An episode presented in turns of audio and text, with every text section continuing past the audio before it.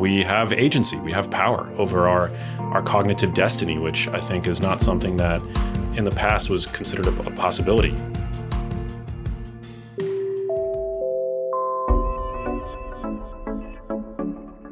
Welcome to Teach Me Something New. I'm your host, Brit Morin, and this is a production of iHeartRadio and Brit & Co. All my life, everyone's told me I should focus on being good at one thing. But the truth is, I'm curious about a lot of things. But how do you learn about everything? The answer make the world's best experts teach you in less than an hour. So come along with me as we all learn something new. In today's episode, we're joined by brain health researcher Max Lugavere.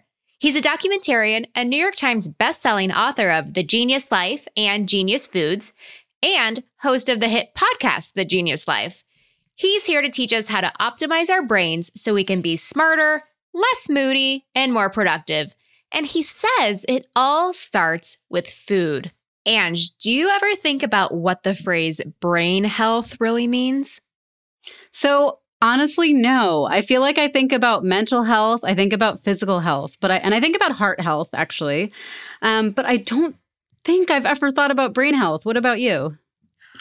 You know, as we started Brit & Co so many years ago, I was so excited about figuring out how the brain does creative functions. And mm-hmm. I started talking to a bunch of neuroscientists at one point because I was so excited about figuring out the data behind creativity in the brain. And it turns out we hardly know anything about the brain. So I don't even know if there are checkups we could even get. I don't know. Well, do you think there are things that you do to help optimize your brain health? I mean, I know you're pretty into optimization. I do love optimization. I mean, my grandpa, who is 92 years old, has done a crossword puzzle like every day of the last 50 years of his life. So, something about that signals to me that keeps my brain sharp.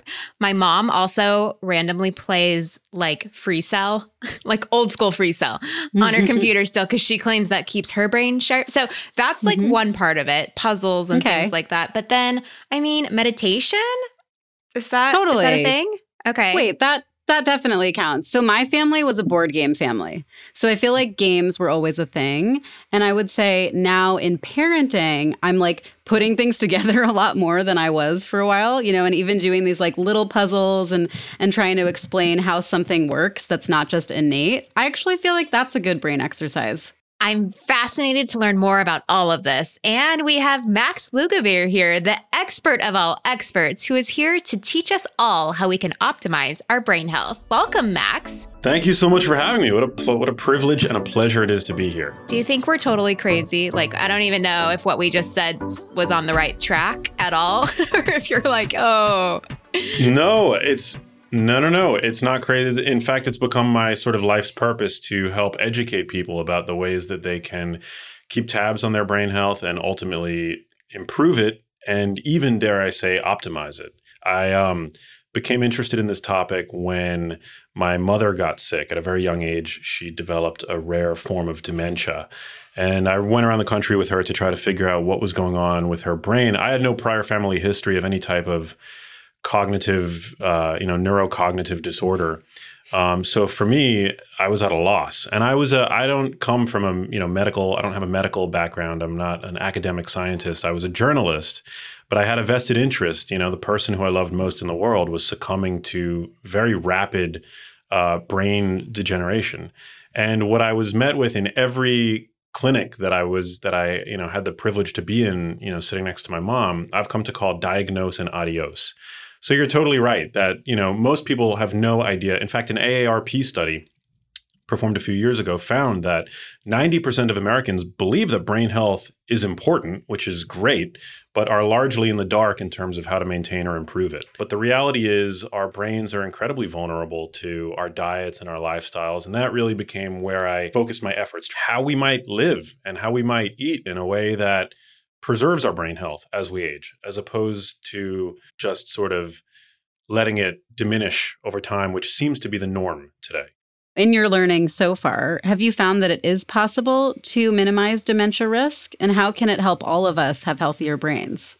Yeah. I mean, you know, to begin, I think it's important to say that we're just at the tip of the iceberg in terms of understanding all the different ways and causes for dementia for each person. I mean, mm-hmm. there are mm-hmm. multiple types of dementia, but knowing that, today we're seeing epidemic rates of you know certain kinds of conditions chronic non-communicable conditions that are highly associated with our diets and our lifestyle so type 2 diabetes prediabetes obesity these are sort of the most common of them um, but when you are a type 2 diabetic, your risk for developing Alzheimer's disease increases anywhere between two and four fold. So it's a dramatically increased um, risk that one experiences, you know, for dementia, for this, for a brain condition when they have, you know, a disease of the body. And so now what we're starting to see is that the brain and the body are intricately connected and the, st- the same steps that we take to achieve a healthier body uh, are all going to pay dividends in terms of your brain health down the road. You know, we can look to parts of the world where their diets have been less industrialized than ours, um, where they eat foods that are more sort of whole, minimally processed foods. And we see that they have dramatic risk reductions for conditions like Alzheimer's disease. What I've sort of made it my mission to do because you know, I have a background in investigation, in storytelling, and because I, I have a vested interest in you know the fact that I now have my own risk factor for the disease, I've made it my my mission to sort of connect the dots. You know, all these sort of siloed off um, findings and disciplines. Uh, I've you know sort of become, I guess, like a walking meta analysis, so that I can communicate to people how how they can you know take the science and integrate it into their own lives. Ooh, you're like a brain researcher that can talk to people, like real life yeah. people, not just in like scientific speak. I'm actually curious is there an age where the brain health of a person peaks and then starts to deteriorate on average? And how does the fact that we're living longer than ever now coincide with that potential fact? Yeah. Um, I mean, so for the longest time, it was thought that your brain kind of peaked at around 25, you know? Um, that was sort of like when a person would mature, cognitively speaking, and your brain was at its sort of peak of efficacy at that point. And then it would basically begin this long and gradual decline to the end of your life. Um, but we now know that you can actually keep your brain youthful as you age. Like the most vulnerable and vital parts of, of your memory your hippocampus, actually, we have proof that you can create new neurons, new brain cells in that part of the brain. And so I think what that what that means, and especially in the context of our increasing longevity, is that we have agency, we have power over our our cognitive destiny, which I think is not something that in the past was considered a, a possibility. You know, dementia, Alzheimer's disease. I think for a long time people thought that these were inevitable aspects of aging, and now we know that for the vast majority of people, dementia is something that we do have a say over. We have what are called modifiable risk factors, whether it's um, hypertension, high blood pressure, or chronically elevated blood sugar, uh, or education, or smoking, or things like that. There are things that we can do that can modify those risk factors so as to bring our overall risk level down. And we're definitely going to talk about some of those things and specifically food. But as a quick follow up to that, if let's say I'm in my 70s, I've started to lose my memory a little bit. If I start doing some of these things, is it possible to improve my brain as a 70 year old, or is it something that has to be done earlier in life and over and over again habitually so that I never get to that point in the first place? Yeah, that's such a good question. Um, and the you know the the empowering answer is that you can, you're never too old to start making changes in your life that are going to improve the way that your brain works. I think it's great to know that you aren't too late to start to start making brain changes. So I know that food is a huge focus for you.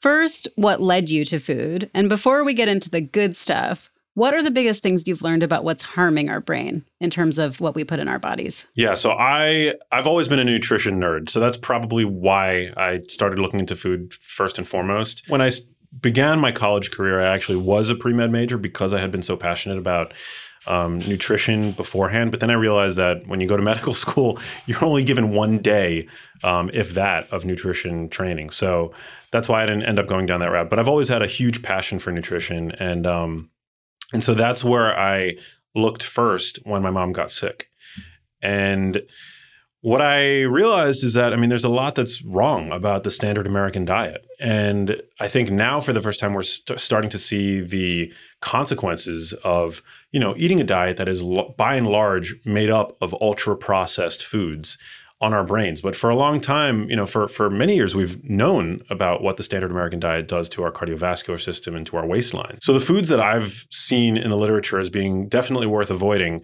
Um, are primarily primarily ultra processed foods, and these are foods that have like extensive ingredient lists. Uh, I tend to have a bias also for low carb, low carb diets. You know, I think that um, you know we live in very sedentary times, especially today, where people are spending more and more time around their homes, um, in our cars, like you know, we are basically inactive, especially in comparison to our ancestors. I think that the healthiest foods that you can that you can bring into your diet are foods that are um, basically whole foods, minimally processed, and what you know lower on the carbohydrate spectrum. So foods like fibrous veggies, dark leafy greens, cruciferous vegetables, um, low sugar fruits like avocados, olives, bell peppers, uh, things like that are all incredibly, incredibly helpful. And I also happen to be a big fan of animal products, which I know, you know, are not for everybody, but I think, you know, when looking at the literature in terms of um, brain health and these these dietary interventions, I mean, they all include some some quantity of fatty fish. You know, so whether it's wild salmon or sardines, things like that, um, I'm a big fan there. And also, eggs and grass fed beef. Now, I'm, you know, the past couple of decades, it was probably really hard to be, you know, the eggs publicist or you know the publicist for the for the beef industry because it's you know both of those food categories have taken such a beating because of misconceptions I think surrounding those foods. So for me that that was a major sort of call to action to look into what we've long believed to be true about nutrition and to question everything, you know and uh, and that really is what led to me developing what I call the genius foods and my you know the dietary recommendations that I make. We want to talk about the genius foods, but are you aware that you just said that the egg industry has taken a beating? Because that's an amazing quote that I think you should use in all of your marketing materials. I mean, that's your next yeah. book. That is a good pun. Yeah, you're right. I'm, uh, you know, I don't normally think of myself as being like good at puns, but you're right. That's a good. That's a good one. I'm going to write that down. Mom deserves the best, and there's no better place to shop for Mother's Day than Whole Foods Market. They're your destination for unbeatable savings, from premium gifts to show-stopping flowers and irresistible desserts. Start by saving 33% with Prime on all body care and candles. Then get a 15-stem bunch of tulips for just $9.99 each with Prime. Round out Mom's menu with festive rosé, irresistible berry chantilly cake, and more special treats. Come celebrate Mother's Day at Whole Foods Market. Hey, it's Kaley Cuoco for Priceline. Ready to go to your happy place for a happy price? Well, why didn't you say so? Just download the Priceline app right now and save up to 60% on hotels. So, whether it's Cousin Kevin's Kazoo concert in Kansas City, go Kevin, or Becky's Bachelorette Bash in Bermuda, you never have to miss a trip ever again. So, download the Priceline app today. Your savings are waiting. Go to your happy place for a happy price. Go to your happy price, Priceline. Hey, it's Ryan Reynolds, and I'm here with Keith, co star of my upcoming film, If, only in theaters, May 17th. Do you want to tell people the big news?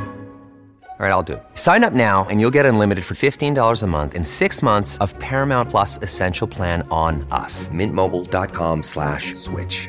Upfront payment of $45 equivalent to $15 per month. Unlimited over 40 gigabytes per month. Face lower speeds. Videos at 480p. Active Mint customers by 531.24 get six months of Paramount Plus Essential Plan. Auto renews after six months. Offer ends May 31st, 2024. Separate Paramount Plus registration required. Terms and conditions apply if rated PG. Let's talk about some of your favorite genius foods. Not just foods we should be eating, but eating in the right way. And what foods do you think he's going to talk about? I mean, I'm obsessed with blueberries. I think that, well, you know what? I could talk about blueberries all day, and people tell me it's okay that they're the only thing my children want to eat. So tell me, are these one of the genius foods? Blueberries are amazing. In fact, I have a recipe. I just snacked on these before I got on. So I basically melt dark chocolate and blueberries are two genius foods. They're great for for brain health. Yeah. and I can I can get into why. But before that, so one of my favorite brain food recipes, you basically I buy a really dark chocolate bar, like an 85% dark chocolate bar, and over a very, very like low, gentle heat, I melt it down so that it becomes liquid. And then you toss some blueberries in it. And you take a spoon um, and you just spoon out like these like dark chocolate covered blueberry uh, clusters on on some parchment paper, and then you sprinkle with a little tiny bit of sea salt, and you put them in the fridge, and you get these dark chocolate covered uh, blueberries with like a little bit of sea salt on it. It's so good. Wait, are these like blueberry That is clusters? This is the new like turtle. This is amazing. I need to do this right now. Yeah, they're so good. They're so good. I'm, I'm making them like every day, pretty much. And and if you want to go like pro level, you can stir in a little bit of lion's mane powder into it, which I also do. So I stir a little bit of lion's mane. Lion's mane is a mushroom. Thank you. I Doesn't wanted you to like explain what yeah. lion's mane is because I don't think everyone knows what lion's mane is. Yeah, so lion's mane is a it's a mushroom. It doesn't taste like mushrooms. It's actually a very very pleasant flavor, not mushroom like at all if you have an aversion to mushrooms. But it's been shown to boost neuroplasticity by boosting nerve growth factor in the brain. Um, so it's being studied now for its potential to boost cognitive function and to enhance neuroplasticity. But you can easily find it now at some of these major health food stores as like these little elixir packets. So I open up a packet and I put it into the melted dark chocolate and I stir it up. Um, and then yeah, and so you make these like little blueberry clusters that are fire. This is amazing. It's my favorite Yeah, takeaway so so, far. This is to be happening honest. in my house just to be- tonight. like, everything Yeah. else you said is great. Let's let's do a cooking show, like a brain cooking show. oh, Yeah. brain. The genius chef, Yeah. whatever. I'm so down. Um, I'm so- so down. Okay, so here's the question though: Why blueberries? So blueberries are rich in compounds called anthocyanins, um, which are another type of plant pigment. Uh, that's why when people say eat the rainbow, you know, there's some wisdom to that advice. We were already talking about carotenoids, which are a type of plant pigment. Anthocyanins are another, and you'll find them in uh, fresh produce that have those like blues and dark purples. Blueberries are sort of the classic uh, source for them, Figs, but you'll find the same grapes. Fi grapes would not be. I don't think that grapes are an anthocyanin source. No, grapes are not um, anthocyanin. They're they're usually found in like purple potatoes. They're in red onions. Um, they're also in Hmm. blue corn. They're more blue. Like you get them, you know, and sometimes it doesn't necessarily look blue because you've got other pigments in there that are uh, disguising them. Um, but blueberries are and blackberries and bilberries; those are sort of like the classic source of uh, of anthocyanins. Wait, so are purple potatoes actually better for you than non-purple? I don't know what color or we're sweet average potatoes, potatoes. or, Yeah. like or orange potatoes. Yeah, I would probably go for purple potatoes or sweet potatoes over white potatoes just because of that Okay. extra boost that you get. White potatoes are not bad; they're a great source of Mhm. potassium. If you cook and cool a white potato, you get what's called retrograde resistant starch. So it actually um, is really good for gut health and uh, and becomes less. You know, it it sort of doing that blunts the glycemic impact of the white potato. Um, say you know you're you have a serving of white potatoes that have 50 grams of carbohydrates, net carbohydrates in it. A proportion of that will become resistant, so that you don't actually absorb it. The starch becomes resistant starch, which is essentially it acts like a fiber. So you know how when you look on the back of um, of like a food product and it has like total carbohydrates and then fiber, and you subtract the fiber to to get at your net carbohydrate um, content of that food. Same thing with like a with like a white potato. We don't really have a good way of measuring it. Um, but yeah, so it, it you'll you're you're basically absorbing fewer net carbohydrates from that. What about oils? I've heard so many good and bad things about oils. Where what is your take on all the oils? Yeah, so I'm pretty um, adamantly against uh, the industrially produced grain and seed oils like canola oil, corn oil, soybean oil, grapeseed oil is one that a lot of people are confused about because it sounds vaguely healthy. Um, but all of these oils go through, you know, just this long production chain of processes to arrive at. And those processes damage the oil. Like if you look at extra virgin olive oil, on the other hand, humans have been consuming extra virgin olive oil for thousands of years because to make extra virgin olive oil, you simply crush olives. That's not the case with any of these industrially produced oils. They all undergo a process called deodorization, which makes them tasteless and scentless. And manufacturers love this because, I mean, it's sort of like, you know, the culinary equivalent of the witness protection program. It takes these oils that would otherwise be really bitter and rancid tasting, right? Like oil from soybeans, oil from corn, oil from, you know, grape seeds, which have tons of tannins in them, which are very bitter, right? So they take all these oils and they put them through this through this process that makes them taste like nothing. It's the same. It's that's that's why you can use these oils in salad dressings, granola bars. They can they coat oil, uh, nuts before they get roasted commercially. Um, but the problem is that that process creates a small but significant amount of trans fats, which we know is very damaging to the cardiovascular system. So it's not good for your heart health, but Heart health is of particular relevance to brain health because your brain is fed blood and oxygen and nutrients by this network of microvessels that are very small and delicate. That if you were to take out of your head and you know stack these little blood vessels up end to end, it would stretch out 400 miles long. So it's a very precious network that we need to preserve the integrity of. You know, and there's a there's a direct association between higher trans fat consumption and increased risk for Alzheimer's disease. Um, we know that people who consume higher levels of trans fats also have worse memory function. So it's just not a you want to avoid them to the best of your ability. And that's, you know, all that damage that occurs to those oils, that's before those oils are even bottled and end up making it, you know, to your local store. You have no idea how those oils are stored. Um, when they're shipped, they're also sold typically in clear plastic. So light and heat um, you know, are two of the primary catalysts that that can degrade an oil, and all of these oils are vulnerable to degradation because of the just the chemical constitution of them.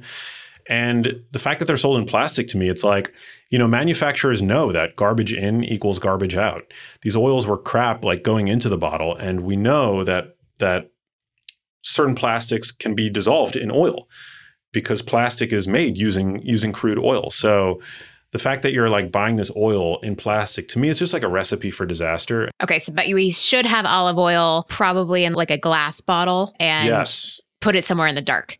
Is that right? yeah yeah. Most of the time you're going to see extra virgin olive oil sold in dark glass bottles. I mean sometimes cheap with cheaper brands you see it in plastic. Um, but generally they're always going to be sold in dark bottles and you should only buy them in, in when they're sold in dark bottles and ideally glass and that's because, I mean, an extra virgin olive oil manufacturer, they prize their oil. I mean, extra virgin olive oil is a fresh fruit juice and it goes bad, you know, because it's a fresh juice. You want to buy it in as small a bottle as you will be able to consume within a month. Um, oh no! Yeah, you don't, Wait, uh, yeah. my you don't want to know how old my olive oil is. I don't even know how Wait, old my what? olive oil is. I am Well, I that- damaging my brain right now? You're not. No, you're not. You're not damaging your brain. Um, but you, you know, if you can, if you can buy smaller bottles, I mean, that's the way that experts would say to do it because, you know, oil is extra virgin olive oil is not like wine. It doesn't appreciate. It doesn't get better over time like wine does. It only gets worse. And it gets worse very slowly because it's a very chemically stable kind of fat and it's got tons of antioxidants in it. So it's relatively guarded against um, rancidity and decay. But generally, if you want like the best extra virgin olive oil experience that I think you ought to have, you want to buy it in smaller bottles and again, glass, darkly colored. Um, and and even what what the purists will look for on the extra virgin olive oil bottle, if you want to make sure that you're really buying the best oil um, that you can afford, look for a harvest date. And the more recent, um, the more recently the oil was pressed, that's going to be a fresher oil, obviously. So that's what you want to reach for. Just changed my life again. Thanks, Max. I am feeling very good about the olive oil game at my house. She's we get, very like, we pro actually get a olive oil. metal a metal container and then I put it in a little ceramic thing that I pour Whoa, it through. Okay. fancy. Okay, what about snacks? What snacks are good for you? Almonds, what else? Yeah, so I love to snack. I already gave you guys like one of my favorite new recipes, so that'll be fun to play to play around with. But yeah, no, Wait, can we add almonds into the dark chocolate blueberry cluster? Yes. you actually can. Yeah, Okay. You, you can totally upgrade it. I yeah, you can throw in whatever you want. I mean, once you realize that you just melt down like a chocolate bar, you know, and like throw whatever you want into it, it becomes a lot of fun. Um, so yeah, almonds would be a great choice. I, I consider almonds a genius food as well. Um, almonds are rich in magnesium, rich in vitamin E. Uh, these are both, you know, really important and not commonly consumed nutrients, micronutrients that that protect your brain as it ages. Magnesium, in particular, is something that half of the population doesn't consume adequate amounts of, and it's used, you know, very in in a in hundreds of applications in your body, from the creation of ATP to DNA repair. You know, and DNA damage is at the root cause of aging. So, um, foods that are high in magnesium typically are going to be great for you. And almonds, I believe, when you consume a handful of almonds, you get about twenty five percent of your uh, daily need for it. So, almonds are great.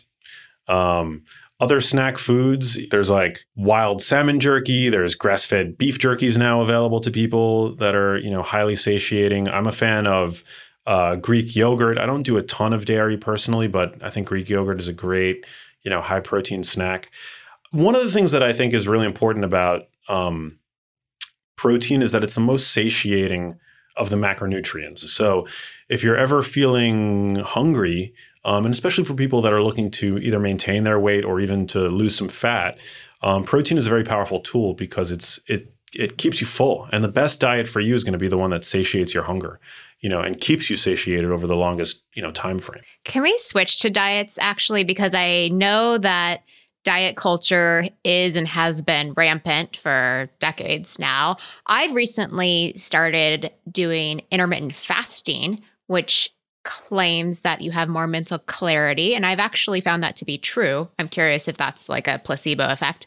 Um, but but also can you explain the differences between the good diets and the bad diets out there such a good question. Diet culture definitely, you know, sucks in many ways. You know, I think the pressure that it puts on women, that it that it basically exalts one body type, you know, as being the ideal feminine body. I mean, uh, the the fact that it's you know that it preys on women's insecurities and men's insecurities too. I mean, that's not to. I don't want to just discount the fact that you know there are a lot of men out there that have disordered eating now because of you know how diet culture affects them. But diets like work. If you find the diet the the one that works for you you know that's what it's really all about. And to not have a sort of black or white mindset about it to not um you know feel uh I, you know to, to not feel tied in terms of your identity to your diet i think that's very important. Um and to realize that like nobody's perfect. Like this isn't about perfection. It's about, you know, doing the best that you can by your body. And so the best diet for you is going to be the diet that you adhere to. And there are a bunch of different options out there. You know, I I have a bias for low carbohydrate diets. I think that um, they are the most satiating. Um, you know, they just because you know protein is very satiating, and when you're not, you know, on a blood sugar roller coaster all day long, um, I think that that can actually have a positive effect on your hunger. And then there's people who like to go really extreme and try ketogenic diets. You know, there is a hunger suppressing aspect of of ketones, but you know, those diets are not the only way to to have a healthier body. You know, if your diet of choice happens to be a low fat diet, that can work too. What I like to tell people is that you've got the, the way to get there is going to be different for each person. We have some data now to, to suggest that people who consume ultra processed foods uh, tend to overconsume. So basically, by the time you feel sated from eating ultra processed foods, you've already eaten too much. Whereas whole, minimally processed foods, they're very filling. You know, they fill you up. So you get that nice, satisfying stretch of the stomach, you know, that I think we've evolved to seek when we sit down at a meal. Um, so I think it's okay to feel full. Uh, but when you when you basically base your diet around minimally processed foods, that you actually eat effort almost effortlessly to your maintenance level of calories or even below it which equates to effortless weight loss. But at the end of the day, ultra processed foods are at the root cause of the obesity epidemic in this country, and um, and so it would be best to avoid those foods. And the brain health epidemic, it sounds like. Of course, and the brain health epidemic, yeah. What about intermittent fasting? Am I correct in assuming that's useful for my brain health? I think it's useful. Yeah. The research on intermittent fasting really began with this guy, Mark Mattson, over at NIH, who was showing us in animal studies in mice that intermittent fasting basically boosts levels of a protein called BDNF in the brain. Sort of a great characteristic that you want if you want your brain to age to age well. You know, it's a lot more difficult to to look at what's going on in the brain of a human as compared to a mouse. uh, you know, when we when we put mice through various interventions, you know, you can sacrifice the mouse and see all kinds of you know things that are happening. But in humans, it that is not really quite as easy um, or as ethical. Uh, but intermittent fasting for people seems to have a number of positive effects on blood pressure, blood sugar regulation, and these are all very important, as I mentioned, when it comes to having you know optimal brain health. It's not like a magical thing, like you know, but it does seem to make sense from the standpoint of circadian biology, meaning, you know, as a human being, you're meant to eat during the day and to not eat too close to bedtime. Um, if you love eating just before you go to sleep, and that's like the thing that you look forward to most every day, I mean, you can continue to do that, and you're probably not going to suffer much consequence from that. But I do think that spending more time in that fasted state is beneficial.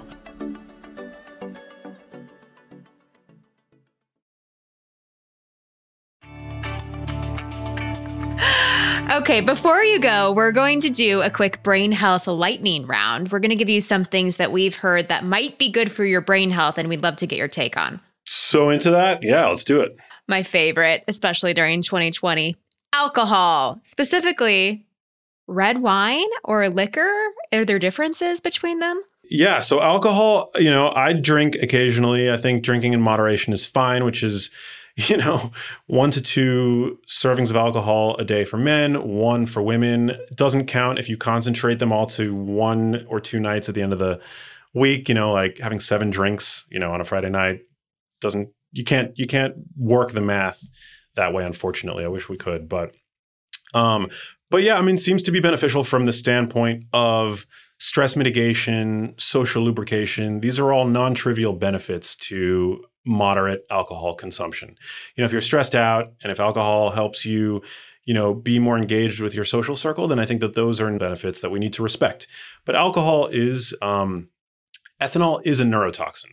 So if you can uh, not drink, like if you can if you can find more meaningful ways of, or you know, I should say, um, more productive ways of dealing with stress and um, being able to be social without the alcohol, I would say that, that those, those are probably worthwhile endeavors.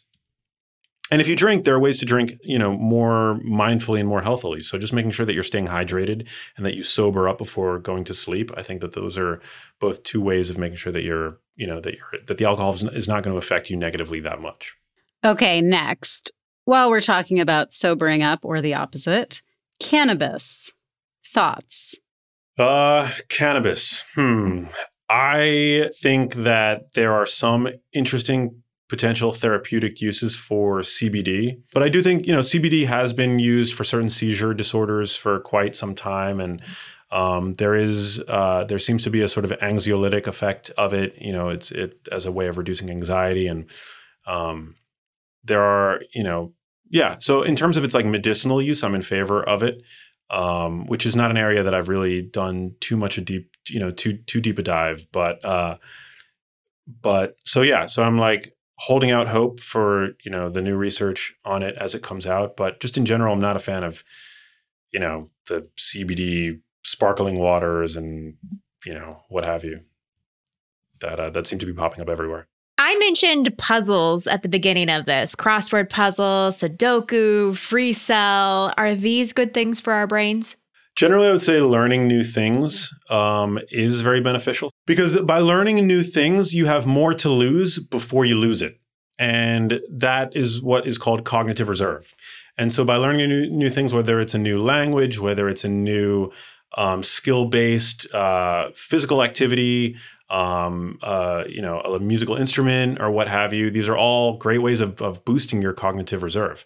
Just over the past couple of months, I've learned a few new things. I took up boxing, which has been really fun. I'm not uh, sparring, so for anybody, you know, wondering, I'm not. My head is not getting hit, which is you know very not good if you're trying to avoid cognitive decline. You don't want to. You want to keep your head protected.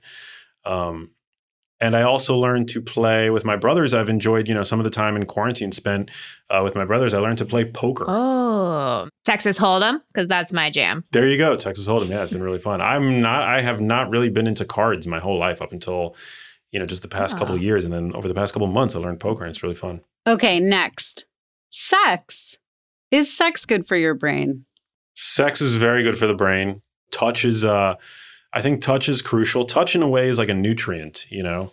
Um, and I think today we live in, times of increasing social is- isolation. And I, I think that's just one more aspect of the modern diet and lifestyle that has really been counterproductive to our health. But um, but yeah, sex is great. Communion with another person, um, it's just a beautiful, beautiful thing. And it's like uh, we're just we're hardwired to feel a sense of reward in doing that. So yeah, have at it. Just be safe, you know. Love it. Coffee. I love coffee. Um, it works for many people. It doesn't work for some. You know, you've got to kind of figure out your own relationship with it. The research um, on coffee seems to be mostly positive that people who drink more coffee seem to have some degree of protection against Alzheimer's disease, Parkinson's disease, and multiple sclerosis or MS. Um, but everybody reacts to it differently. So if you have a lot of stress in your life, coffee could be sort of fueling that fire. Whereas if you don't, then coffee, I think, could be a very positive addition. Um, I personally think that I have a pretty positive relationship with coffee, but every couple of months, I like to take a week or two or three off just to not have a dependence on it. I have a very positive relationship with coffee as well. So, yeah. It's a committed relationship. Both It's committed very and committed. Positive. it is very dependent too. I, I, I don't take breaks. Finally, what about sleep? Oh man, well sleep is sleep is super important. I mean, we know that when we sleep, our brains actually are cleaning themselves. Um, there's a system in the brain called the glymphatic system, which has been named due to its resemblance to the lymphatic system, which is sort of the system of immune channels in the body. Um, where lymph fluid is pumped, it's sort of the the the body's back roads, the the body's garbage disposal system. We have something very similar to that in our brains, where um, amyloid and tau, the two these two proteins that are associated with Alzheimer's disease, get flushed out um, while we're sleeping, particularly doing during slow wave sleep. These channels sort of swell um, by about sixty percent, and cerebrospinal fluid swooshes throughout the brain, clearing out these proteins. And on, in fact, on one night of of shortened sleep, we see in cerebrospinal flu- fluid an increase um, by about uh, 50% for tau protein and 30% for amyloid protein. Um, and so, you know, the assumption there is that, you know, more having more of this protein in the brain um, is going to increase the, the susceptibility of those proteins to cross link and clump together and form the plaques that we associated with Alzheimer's disease. And, you know, all things considered, having less of that around um, is probably a good thing. So sleep is, is super important from that standpoint. It's also very important from well for so so many things. I mean, for hormone regulation, on one night of shortened sleep, you're basically pre-diabetic the next day temporarily, but um, but you know your insulin regulation, your blood sugar regulation is is a little bit screwy the following day, and that also can affect your hunger levels. So I mean, on on shortened sleep, we all know that we tend to reach for, um, you know, more junk foods the next day. It just becomes a lot more difficult to moderate our consumption of of really rewarding hyperpalatable foods. So uh, sleep is the one thing that I think it's like if you nail that, it's going to be the rising tide that lifts all the boats in your harbor. So I'm a I'm a huge fan of sleep. I like to say that sleep is sacred. Yeah. Okay, so if I'm summarizing everything we just learned, here's what like the perfect day would be like. Get good sleep, wake up, maybe have coffee uh, while I'm doing a crossword puzzle. um, throughout the day, I am eating eggs, olive oil, almonds, wild salmon, dark leafy greens, all kinds of produce, non processed foods. Then I have sex. Then I might have a glass of wine. And chocolate covered blueberries. Hello. And I wrap the day with chocolate covered blueberries. Is that the perfect day, Max? That's pretty close. I mean, yeah, I haven't had a day like that in in some time, but that's a, that's as close as you get to a perfect day. You just uh, the caveat, I guess, would be on the dark chocolate. You don't want to consume dark chocolate too close to bedtime because dark chocolate has caffeine and theobromine in it, which are stimulants. They've actually shown that dark chocolate. Um, to some degree, affects the brain like bright light does. I try to eat my dark chocolate during the day, actually, and I've found that if I consume dark chocolate too close to bedtime, it it negatively affects my sleep uh, significantly, actually. So I would say eat those blueberries as like a midday snack instead. Okay. Okay. That's But my one. Other than, other than that, other than that, it sounded like an amazing day. and what homework do you have for all of our listeners today as they're getting started on their brain health journey? Oh man, what homework? Uh, just you know, to learn as much as you can, to be your own sort of advocate, um, and then to teach others in your life. You know, whether it's to take this episode, you know, this this podcast that you know your listeners have just have just made it through to the end of, and to share it with their loved ones. I think that's a really important way of paying it forward. Um, and uh, and yeah, and deepening the relationships that you have with your with your loved ones um, and then also acting on the information because information you know having that information is one thing but like acting on it like making those mental notes whether it's like putting post-it notes on your refrigerator or setting reminders for yourself with your smartphone you got to act on the information for it to be effective and um and so yeah that's the homework Love it. Here's to happier, healthier brains. Max, thank you so much for chatting with us. And where is the best place for people to find you to learn more about your work? Thank you guys so much. Um, well, I'm very active on Instagram, so people can find me at Max Lugavere, L U G A V E R E. And then uh, I've got my own podcast. It's called The Genius Life. And then my two books. Uh, my first book was called Genius Foods, and it's a New York Times bestseller. It's a nutritional care manual to the brain. Um, you'll do a very you know deep dive into dementia prevention, nutritional psychiatry, everything that we talked about. Um, and then my latest book is more about sort of environmental health, and that was called The Genius Life, same name as my podcast. Max, thanks so much. Thank you guys. Thanks for listening to Teach Me Something New, a production of iHeartRadio and Brit & Co. I'm your host, Brit Morin. Find more information about each episode at brit.co slash listen. You can also find me on social media. I'm at Brit, or follow us at Brit and Co. Special shout out to my co-host Ange, who you can find on Instagram at Angelica Temple. Teach Me Something New is executive produced by Christine Swore and Ali Perry, with additional production and sound design by Aaron Kaufman. For more podcasts from iHeartRadio, visit the iHeartRadio app, Apple Podcasts, or wherever you listen to your favorite shows. See you next time.